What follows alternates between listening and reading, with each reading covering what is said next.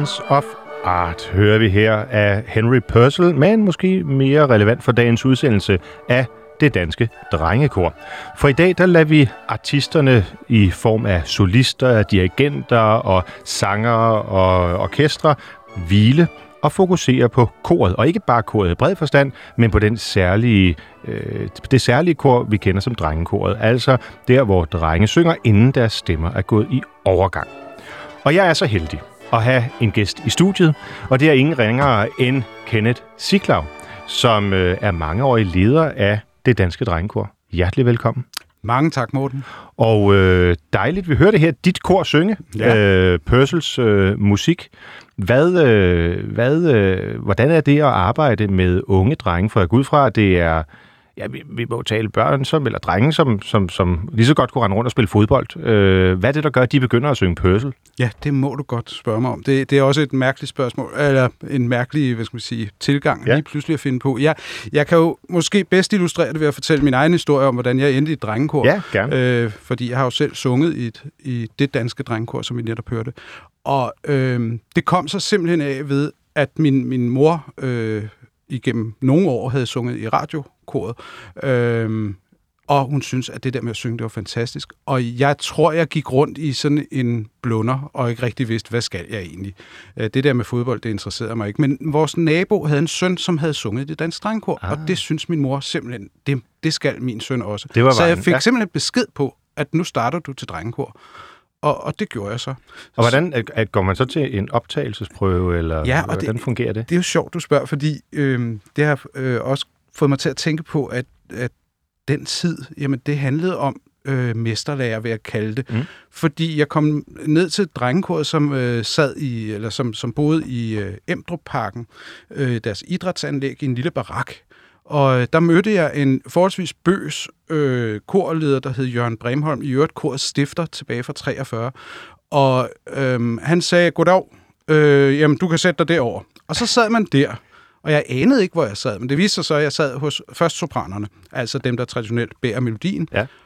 Øh, og så fik jeg jo en sidemand, øh, som, som kunne fortælle mig, hvor er vi, og her er din mappe, og jeg bladrede rundt og kunne ikke finde noget som helst. Så der var ikke nogen decideret optagelsesprøve? Overhovedet Det var at blive kastet ud i det? Jeg tænker, at man, hvis man sådan lidt senere fandt ud af, at det, lød som botthorn, når jeg sang, jamen så var jeg nok blevet bedt om at prøve at finde noget andet. Ja, eller, til eller bare flyttet over til en anden, øh, en anden stemmetype. Ja, ja. Men, men der sad man i en mesterlærer på en eller anden måde, ja. og, og der hed det så, at man sang i prøvekoret. Prøvekoret, det var så alle dem, der ikke fik lov til at komme med ud til koncerter, fordi de kunne ikke repertoireet nu. Mhm. Men opgaven var klar. Øh, lær de her sange i den her mappe, og der var typisk en 20-25 stykker. Øh, lær dem, og, og, og når du kan dem udenad, så kan vi tale om det. Og, og hvordan, altså, vi taler firestemmige øh, orkester, øh, korsatser. Er øh, mest trestemmige, men også ja. enkelte arrangementer Ja. ja. i, i fire stemmer. Ja, Ja. ja. det. Hvordan er øh, drengestemmen? Fordi du har jo så Mhm. fulgt det her igennem det meste af dit liv, sådan set, ikke? Altså, Jo, du går fra at, være- selv at synge som, mm. som dreng, og så øh, sidenhen blive, blive dirigent for det danske drengekor. Hvordan er drengestemmen sådan rent, øh, hvad skal man nærmest sige, biologisk, altså i forhold til menneskestemmen øh, Ja. senere i livet? Man kan sige, de, de fleste af os, og det handler jo også lidt om eksponering, men de fleste af os kender jo godt for eksempel Radions Pigekor, som mm. er fremragende kor, og de synger meget, meget smukt og, og har meget klare stemmer. Øhm, man kan jo sige, at drengestemmen jo er kendetegnet ved måske at have en anelse mere sådan øhm, øhm, sprødhed på en eller anden måde.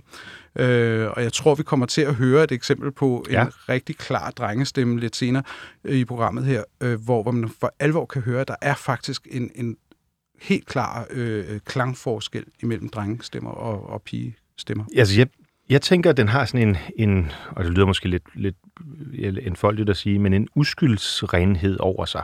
Drengestemmen. Det har jeg altid tænkt, når jeg har hørt de der vinersinger knappen ja. og hvad ved jeg. Altså, der er jo ikke, altså, der er ikke noget, der er ikke noget kunstigt, der er ikke noget, øh, ja, det hele det kører relativt naturligt. Måske fordi det er jo et barn, altså som, som ikke Men tænker nu- så meget over det. Lige præcis, og det, det er også det, jeg vil ind på. Øh, på et tidspunkt, det er det her med, at jeg tror også, drenge et eller andet sted måske i højere grad kaster sig ud i det, og ved ikke, hvor dygtige de egentlig er, mm. øh, før de lige pludselig opdager, når nu er jeg blevet solist. Nå, ja, det er fordi, jeg åbenbart kan tage de her toner, og kan frasere, og kan Ja. synge den her melodi, Ja. osv. osv. Så det tror jeg, du har lidt ret i, at der er måske et eller andet sådan, øh, ja, uskyldigt over det. Ja, nu, Ja. nu gør vi det her. Hvordan, øhm, hvor, hvor gamle er medlemmerne af drengekoret? Ja, øh, da jeg selv startede, der var jeg lige knap ni år. Øh, og det er måske et meget godt sted at starte. Det handler også lidt om, at det er en fordel, at man kan læse. Altså, Ja, det er læse klart, sine teksten. tekster og, Ja. og sådan noget. Øhm, og så handler det jo også om, at man nogenlunde øh, kan gebærde sig osv. osv. Men jeg tror, at, at der nu om dage, altså nu er det jo mange år siden, jeg startede selv, øhm, men nu om dage, der, der tager man dem ind noget øh, tidligere, altså allerede som øh, knap syvårig måske. Okay. Øh, netop for at, at have god tid til på en eller anden måde at være med til at danne stemmen. Ja, for hvornår Øh. går den drengestemme sådan? Jeg kan ikke engang lige huske, hvornår det var for mit eget vedkommende. men Hvornår går stemmen i Ja, overgang? den er gået i overgang, Morten. Ja, det det, er jo, det er jo rart. øh, ja, det er jo i høj grad meget, altså det er meget, meget individuelt. Ja. Øh, og nogen har jo, lider jo frygteligt under øh, mange år, hvor de knækker nærmest uanset hvad de skal sige eller synge. Øh, andre laver den der helt glidende, øh, umærkeligt går fra at synge måske en alt stemme, og lige pludselig synger mere naturligt tenor, og med den klang også. Ja. Øhm, jeg selv stoppede, da jeg var næsten 16. Okay. Øh, 15,5 vil jeg tro, okay. omkring. Ja. Øh, der, der kunne den så ikke mere. Nej. Der kunne jeg ikke snyde dirigenten mere, for det gik det i høj grad også Hvor du på. sang falset, eller hvordan Ja, gjorde det? og, og, s- og snød lidt med de der øh, overgange mellem Ja. ja. falset og, og fuldregister. Øhm, men, men i dag, der, der taler vi altså om en meget, meget yngre overgangsstemme, ja. altså hvor, hvor drengene er helt ned til måske 11-12 år, Okay. ser vi. Det er jo ret tidligt. øh, Det Øh, er ret tidligt, og det er meget, meget bekymrende, hvis man holder et drengekor, øh, fordi vi har dem jo så på den måde i kortere tid Ja, det er at klart. arbejde med. Ja, ja, hvis man i sagens natur først kan begynde, når de kan læse teksten, ja. Og de skal vel også kunne læse lidt noder og sådan have en fornemmelse af, hvor det bevæger sig hen i musikken. Ikke i det danske drengekor. Nej, Det, nej, det var på ren øh, auditiv. Altså, vi lyttede bare til melodierne, og når vi havde hørt den mange gange nok, jamen, så, så kunne vi jo sagtens synge den. Og det Okay. galt også anden stemmer og tredje jeg vil tænke, anden og tredje stemme er jo ikke sådan lige så naturlig. Nej, altså, Det er den ikke, og det er jo også, kan man sige, en del af dannelsen og uddannelsen. Det er netop det, at man opdager, at der er noget, der hedder anden stemmer. Man Ja. kan faktisk synge en anden melodi nede under melodien, som passer ret godt til, Ja. hvis man har været lidt heldig med arrangørerne. Og det, øhm, så, så man kan sige, øh, det, det er en stor del af dannelsen, og, og øh, ender så måske også med at synge alt, så man har prøvet alle tre stemmer. Så både det at ligge i midten, og det at ligge i bunden, og måske at man starter som sopran. Dem, der synger øh, bunden, så at sige, ja. Er det så øh, drenge, hvor stemmen er gået i overgang? Det er det. Det, det er også øh, Det er også... øh, de unge. De, så der er simpelthen blandt øh, drenge før puberteten, så er der forskellige stemmekategorier, Ja. ligesom vi kender det fra... Og for en del drenges vedkommende, så bliver stemmen også en anelse dybere over tid.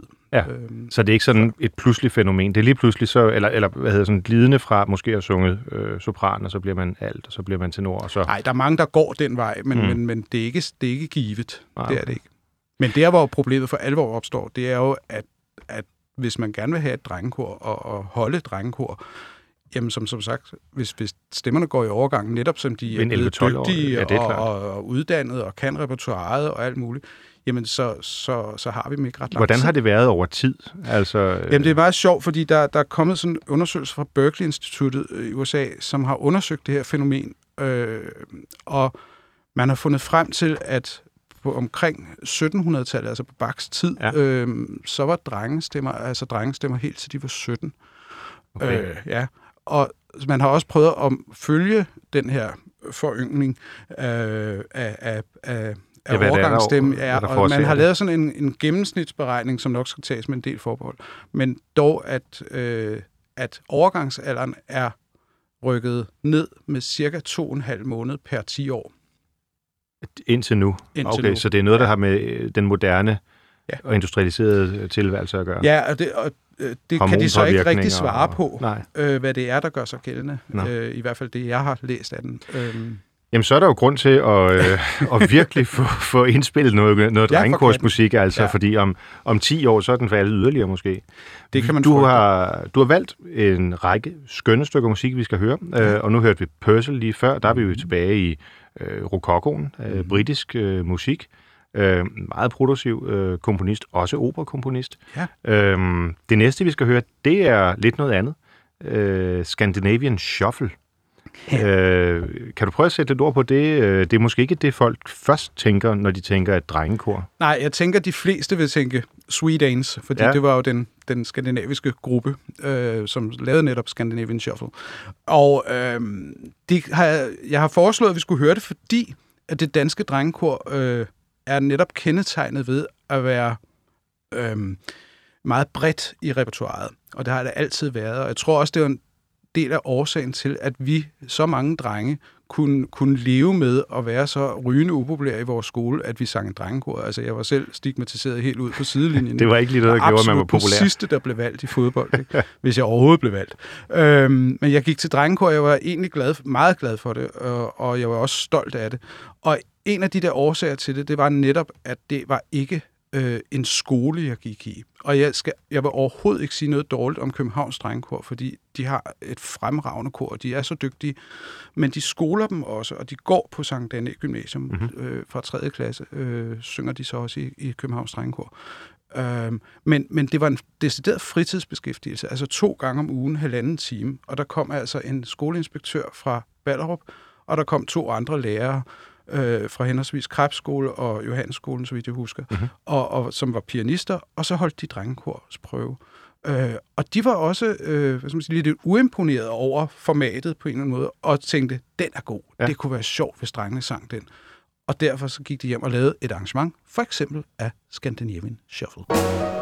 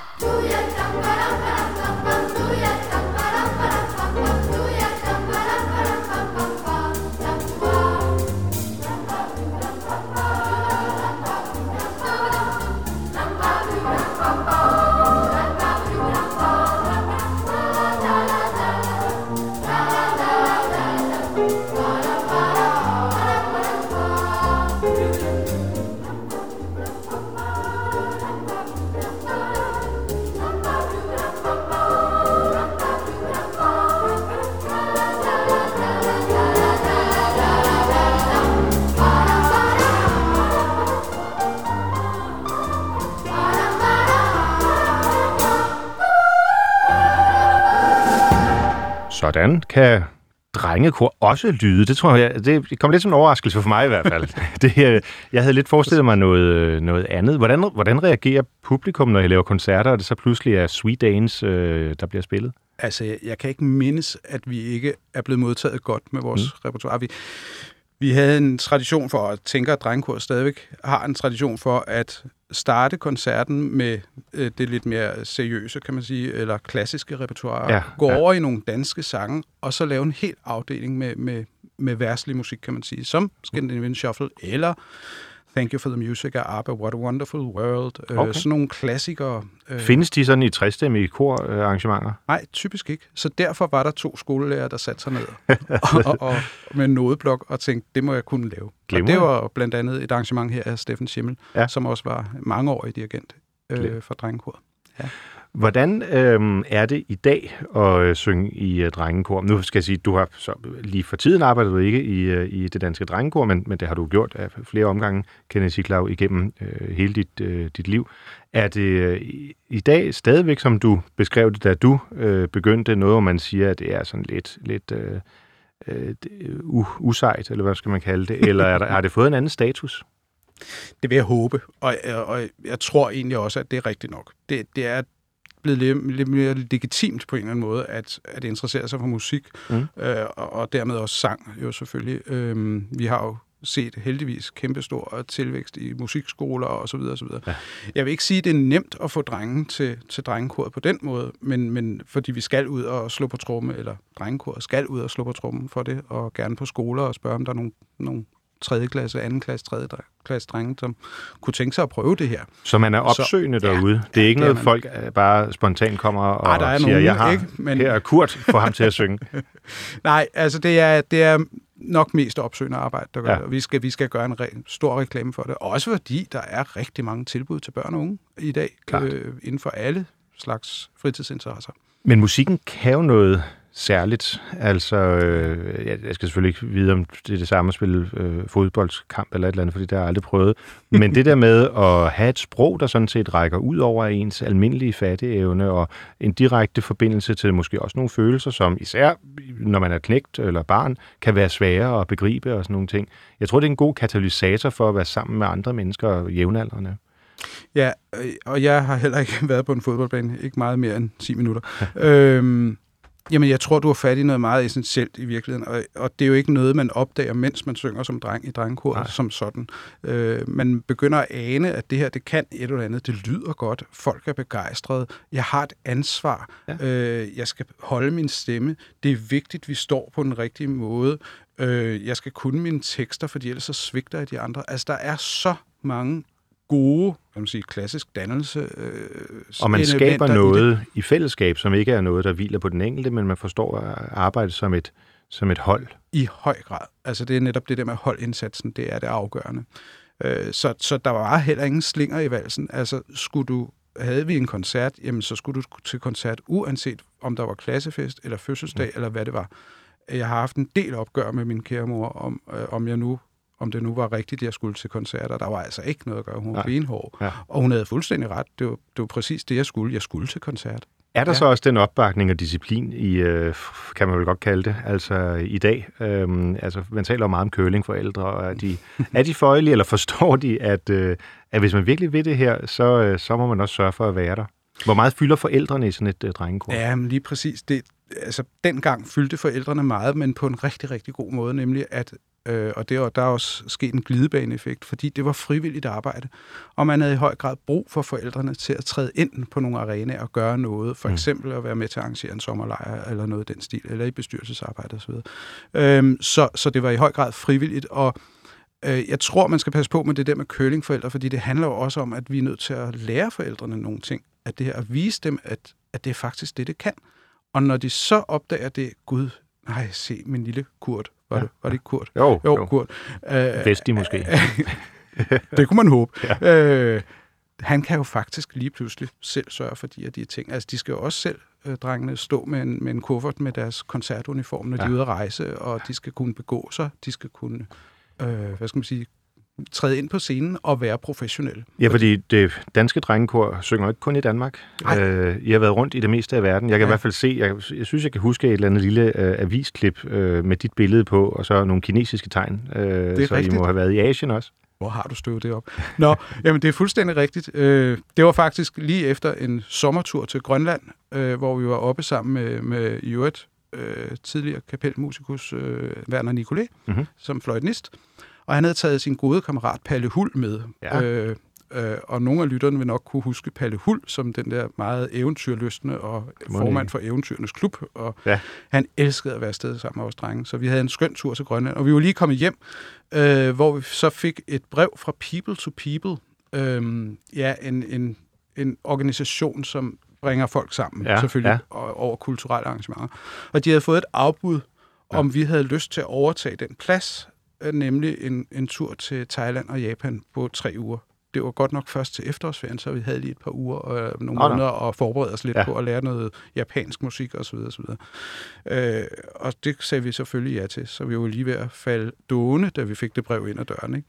Vi har været, altså, jeg har virkelig været i den heldige tid, kan man Ja, sige, det danske drengkor. Jeg har rejst over hele verden, og Fedt. det, det er jo også det der med, at vi oplevede i Japan at blive betragtet som idol, altså kæmpe idoler, og Fedt. vi, øh, vi bestormede bussen, når vi kom, og autografer skulle skrives, og små, søde japanske elever og sådan noget. Det, det var meget, det hvor var meget skønt. fantastisk. Det var ja. godt. Ja, det var sjovt. Jamen altså, en uh, tur rundt i verden, så ja. det leder jo næsten til det næste stykke musik her, der hedder Odysseen. Ja, Øhm, lad os uh, høre det, og så tale lidt om det bagefter. Ja.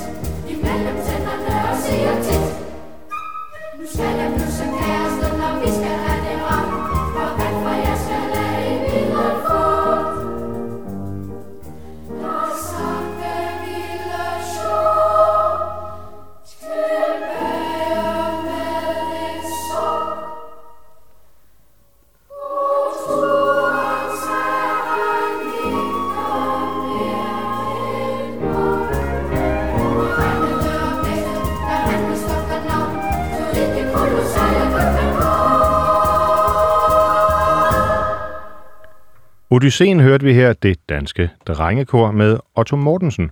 Og øhm, ja, det var jo lidt ud, og man fornemmer, at det var, man blev, øh, transporteret med tog. det er fuldstændig rigtigt. Ja. Vi var med Herr Sjov, som Jens August Schade skrev en lille digtsamling om, Ja. øh, på rejse gennem Danmark, og hvordan han havde håbet på at møde sin kæreste. Men Nå, nej, fint. der stod han der til sidst. Ah, det skal altid ende så trist. Ja, åbenbart. Sådan er livet, Morten. Ja, det er okay. Ja. Man kan lige så godt lære det Ja. først som Ærligt sidst.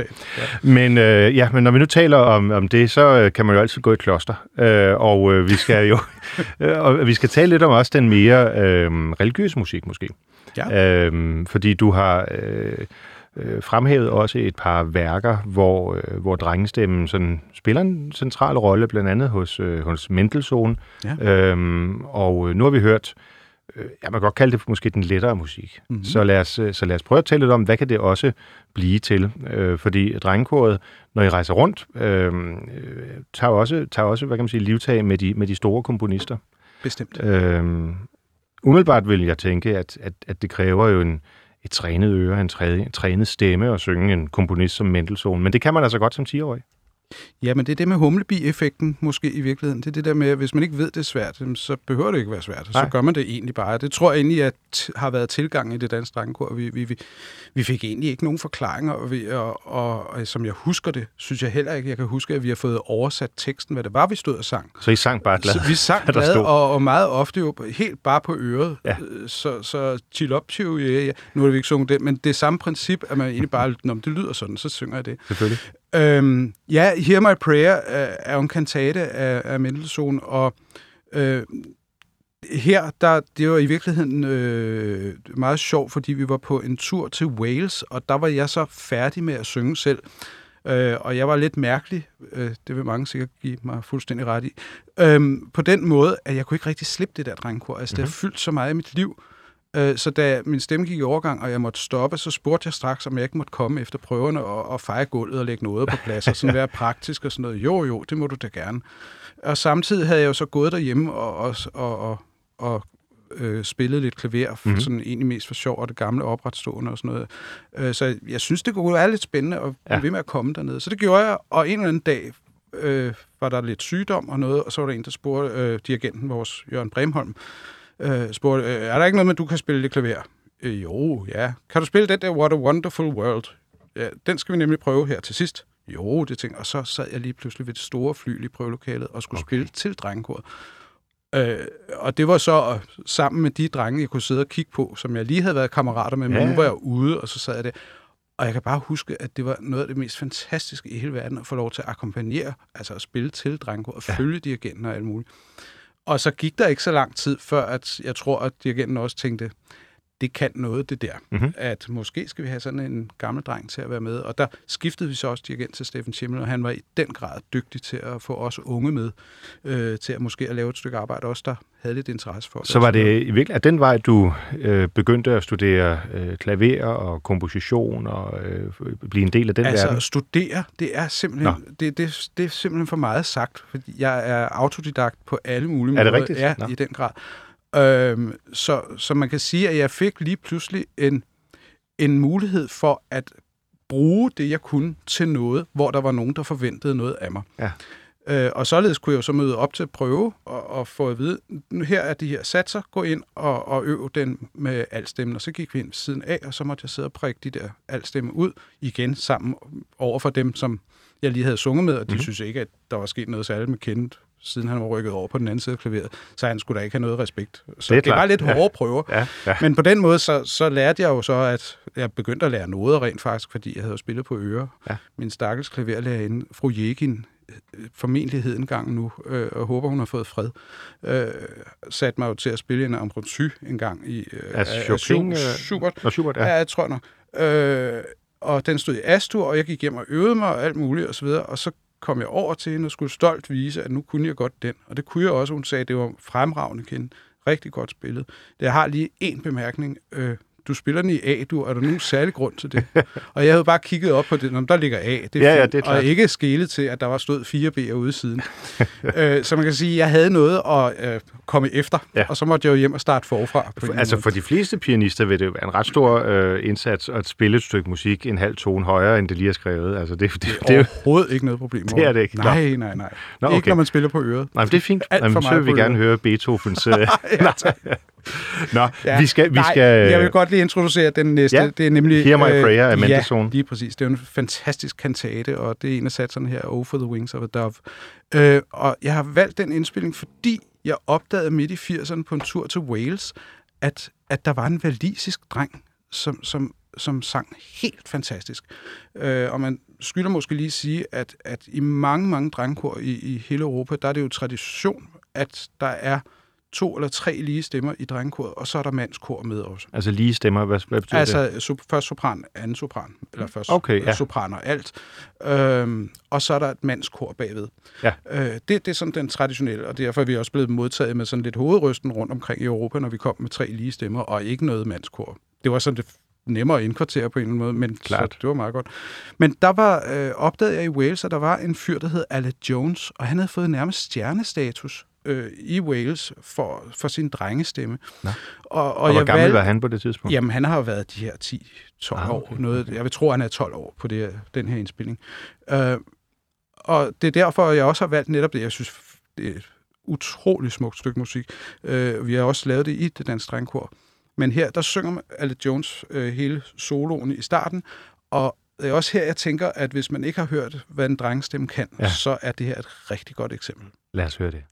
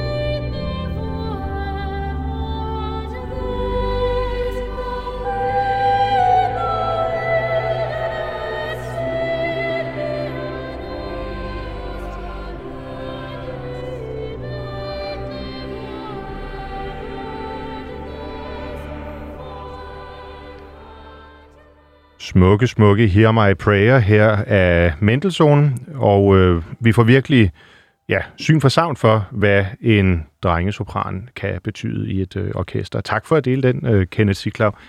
Jeg kendte faktisk ikke øh, Hear My Prayer, det må jeg indrømme. Nej, Ja. det gjorde jeg jo heller ikke, før jeg sang i drengekor. Nej Og det, er jo også det et eller andet sted, der, der er det smukke ved, ved hele den her rejse igennem drengekoret, den dannelsesrejse, det også er, nemlig at man jo øh, stifter bekendtskab med noget, man ikke aner, hvad er, og lige pludselig får en dyb indsigt i, hvad det kan, og nogle oplevelser, ja. Og som du selv var inde på, det omkring, at det kan udtrykke nogle følelser, øh, som, som er svære ellers at, at gøre redde for på en eller anden Præcis. måde. Ikke?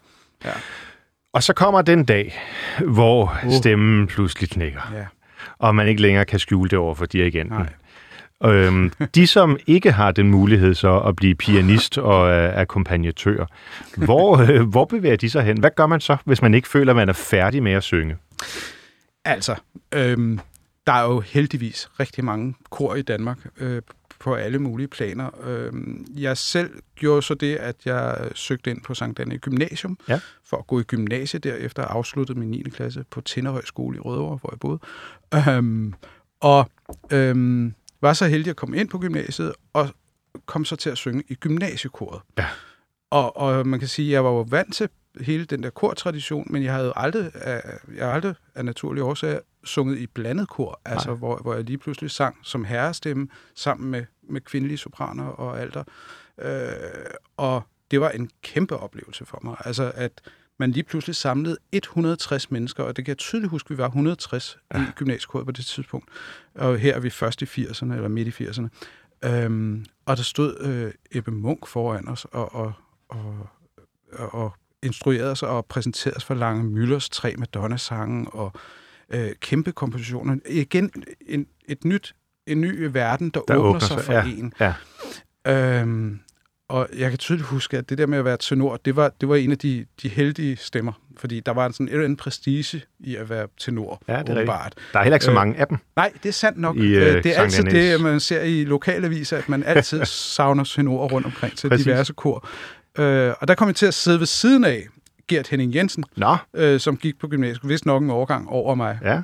Men allerede på det tidspunkt øh, havde Gert En ret en, en meget, meget øh, stor stemme. Og lyrisk. Og lyrisk og Ja. alt muligt. Jeg ved ikke, hvor lyrisk han var, da han var 17-18 Nej, nej. år. Men under omstændigheder, der gik noget sport i at se, hvor- om vi kunne få Ebbe Munks øh, opmærksomhed ved at øh, synge vældig godt igennem Ja. som tenorside. Og det blev sådan, vi sad en 3-4 stykker og prøvede at brøle hele koret ned. Så der var fire solister og så et kor. Det kan man sige. Ja, ja. det lyder Vi smukt. vandt op, ofte hans opmærksomhed. Nå. Jeg har faktisk haft det privilegium at blive... Øh, jeg har også sunget i, i Sankt Anne Gymnasiekor, og øhm, bare apropos, hvad du sagde tidligere, jeg var til sangprøve hos øh, Arne Berg, Ja. hvor jeg blev indplaceret som anden bas, Sådan. før efter et halvt år efter at blive flyttet over i tenorrækken. det var også lidt af et rejse. Det var godt, de lavede den optagelsesprøve. ja, så de det var ligesom rigtig fint. bedømme. Ja, lidt Ja. fint. Nå.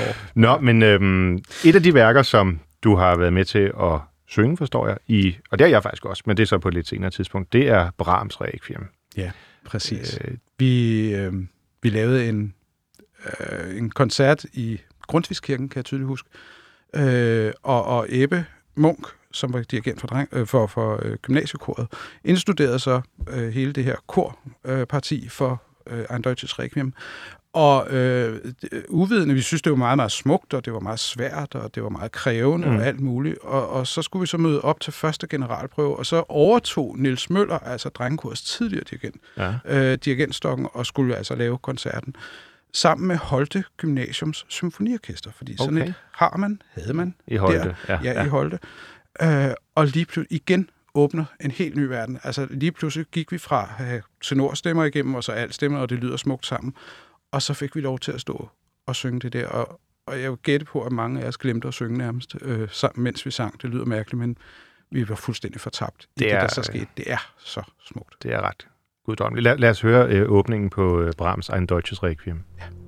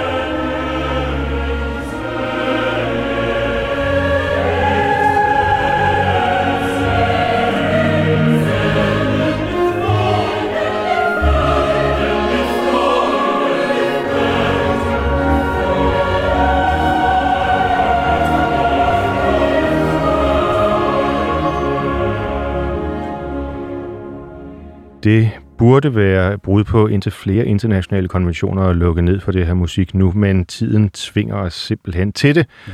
Hvor er det fantastisk. Det er Øh, helt fantastisk. at stå midt i det her, og vil også opleve, hvordan man så bliver en helhed, altså med, du siger, nu kommer der et symfoniorkester på, Ja, og koret er præcis. større, og der er flere stemmer og den slags ting.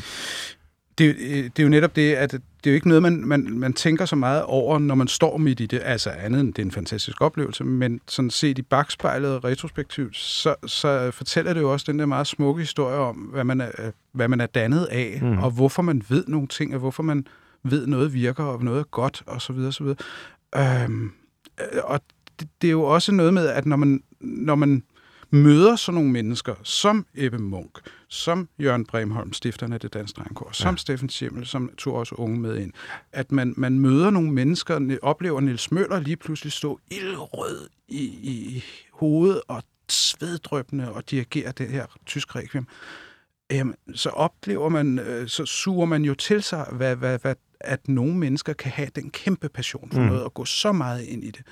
Øh, og blive en, kæmpe, en lille bitte brik i en meget, meget stor helhed. Præcis. Jeg tror, at, altså uanset om vi i virkeligheden taler øh, musik eller, mm. eller andet, det at man igennem ungdomsårene møder nogle fyrtårne, øh, som man kan suge energi, inspiration øh, ud af, øh, så kan det godt være, at man i perioder er meget påvirket af dem.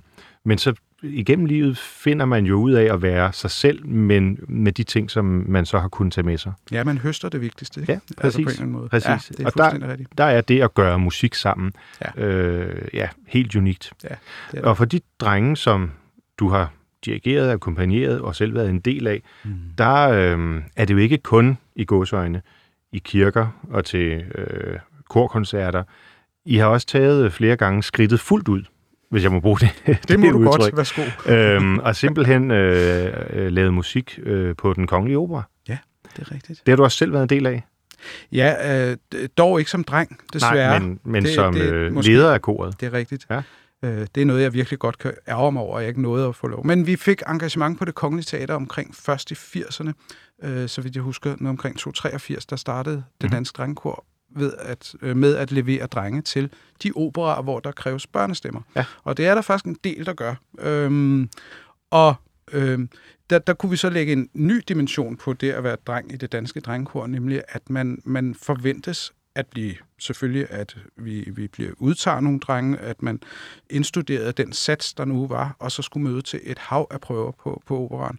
Øh, og det var jo sådan noget med midt i skoletiden og Ja. efterskole og så videre, og senere hen, at man også kom ind til kostymeprøve, at man, der blev taget mål til kostymer til den enkelte dreng, og her taler vi altså om rigtig, rigtig flotte og dyre Ja, kostymer i, i nogle operaer, øh, og, og i, i sminken og så videre. Altså man, man bliver regnet for, og bliver regnet for en fuldstændig lige så vigtig del som, som solisterne og som øh, operakoret Ja. og så videre og så videre.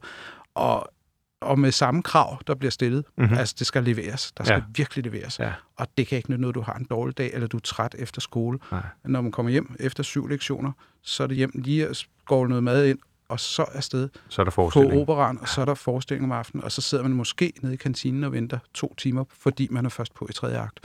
Og en af de øh, operer, hvor man faktisk øh, kan opleve det her i øh, den kommende sæson, Ja, det er rigtigt. øh, det er Bizets Kampen.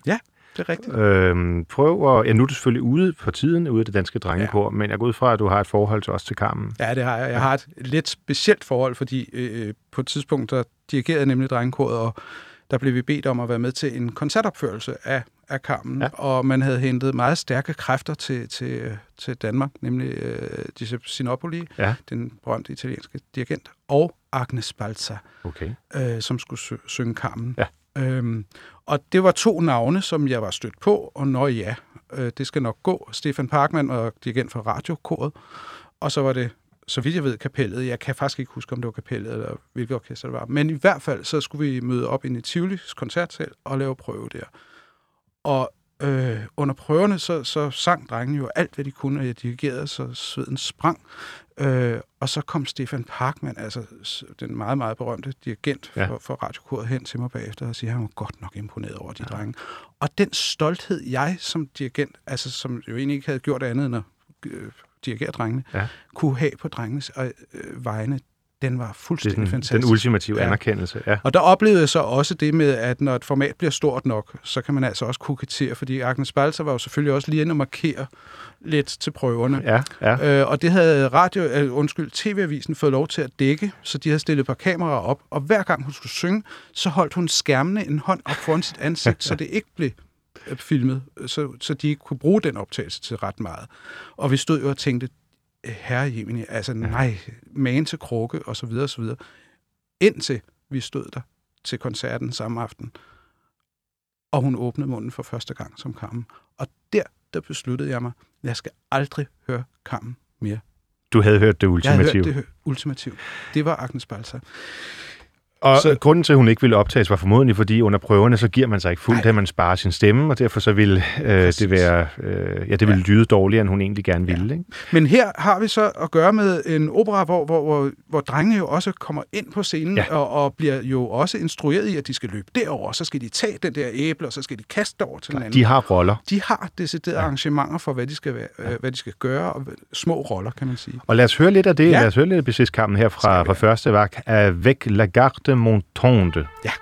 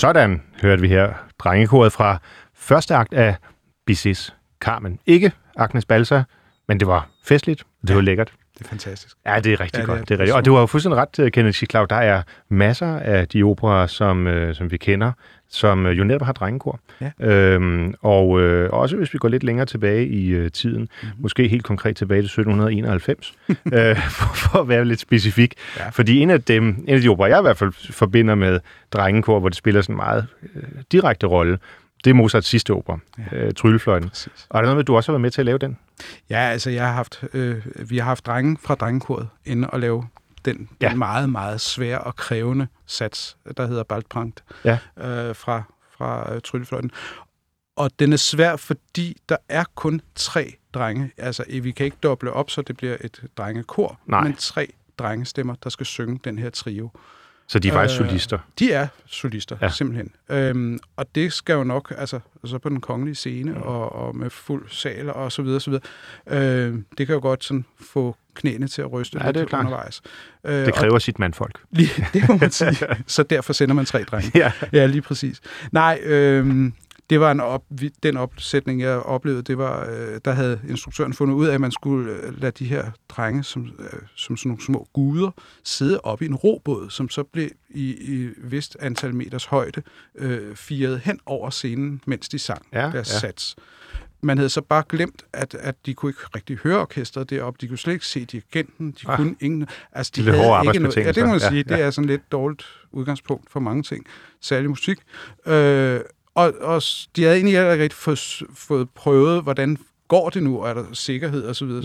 Men igen er det det der med, at drengen får at vide, det er det, du skal, og så må du sætte dig op i den robåd. Og jeg havde den store glæde oven i købet, at min egen søn var Ah, blevet godt. udtaget til, han Ja. ja. sang også drengekor, blevet udtaget til at synge første stemmen i, i den her lille trio.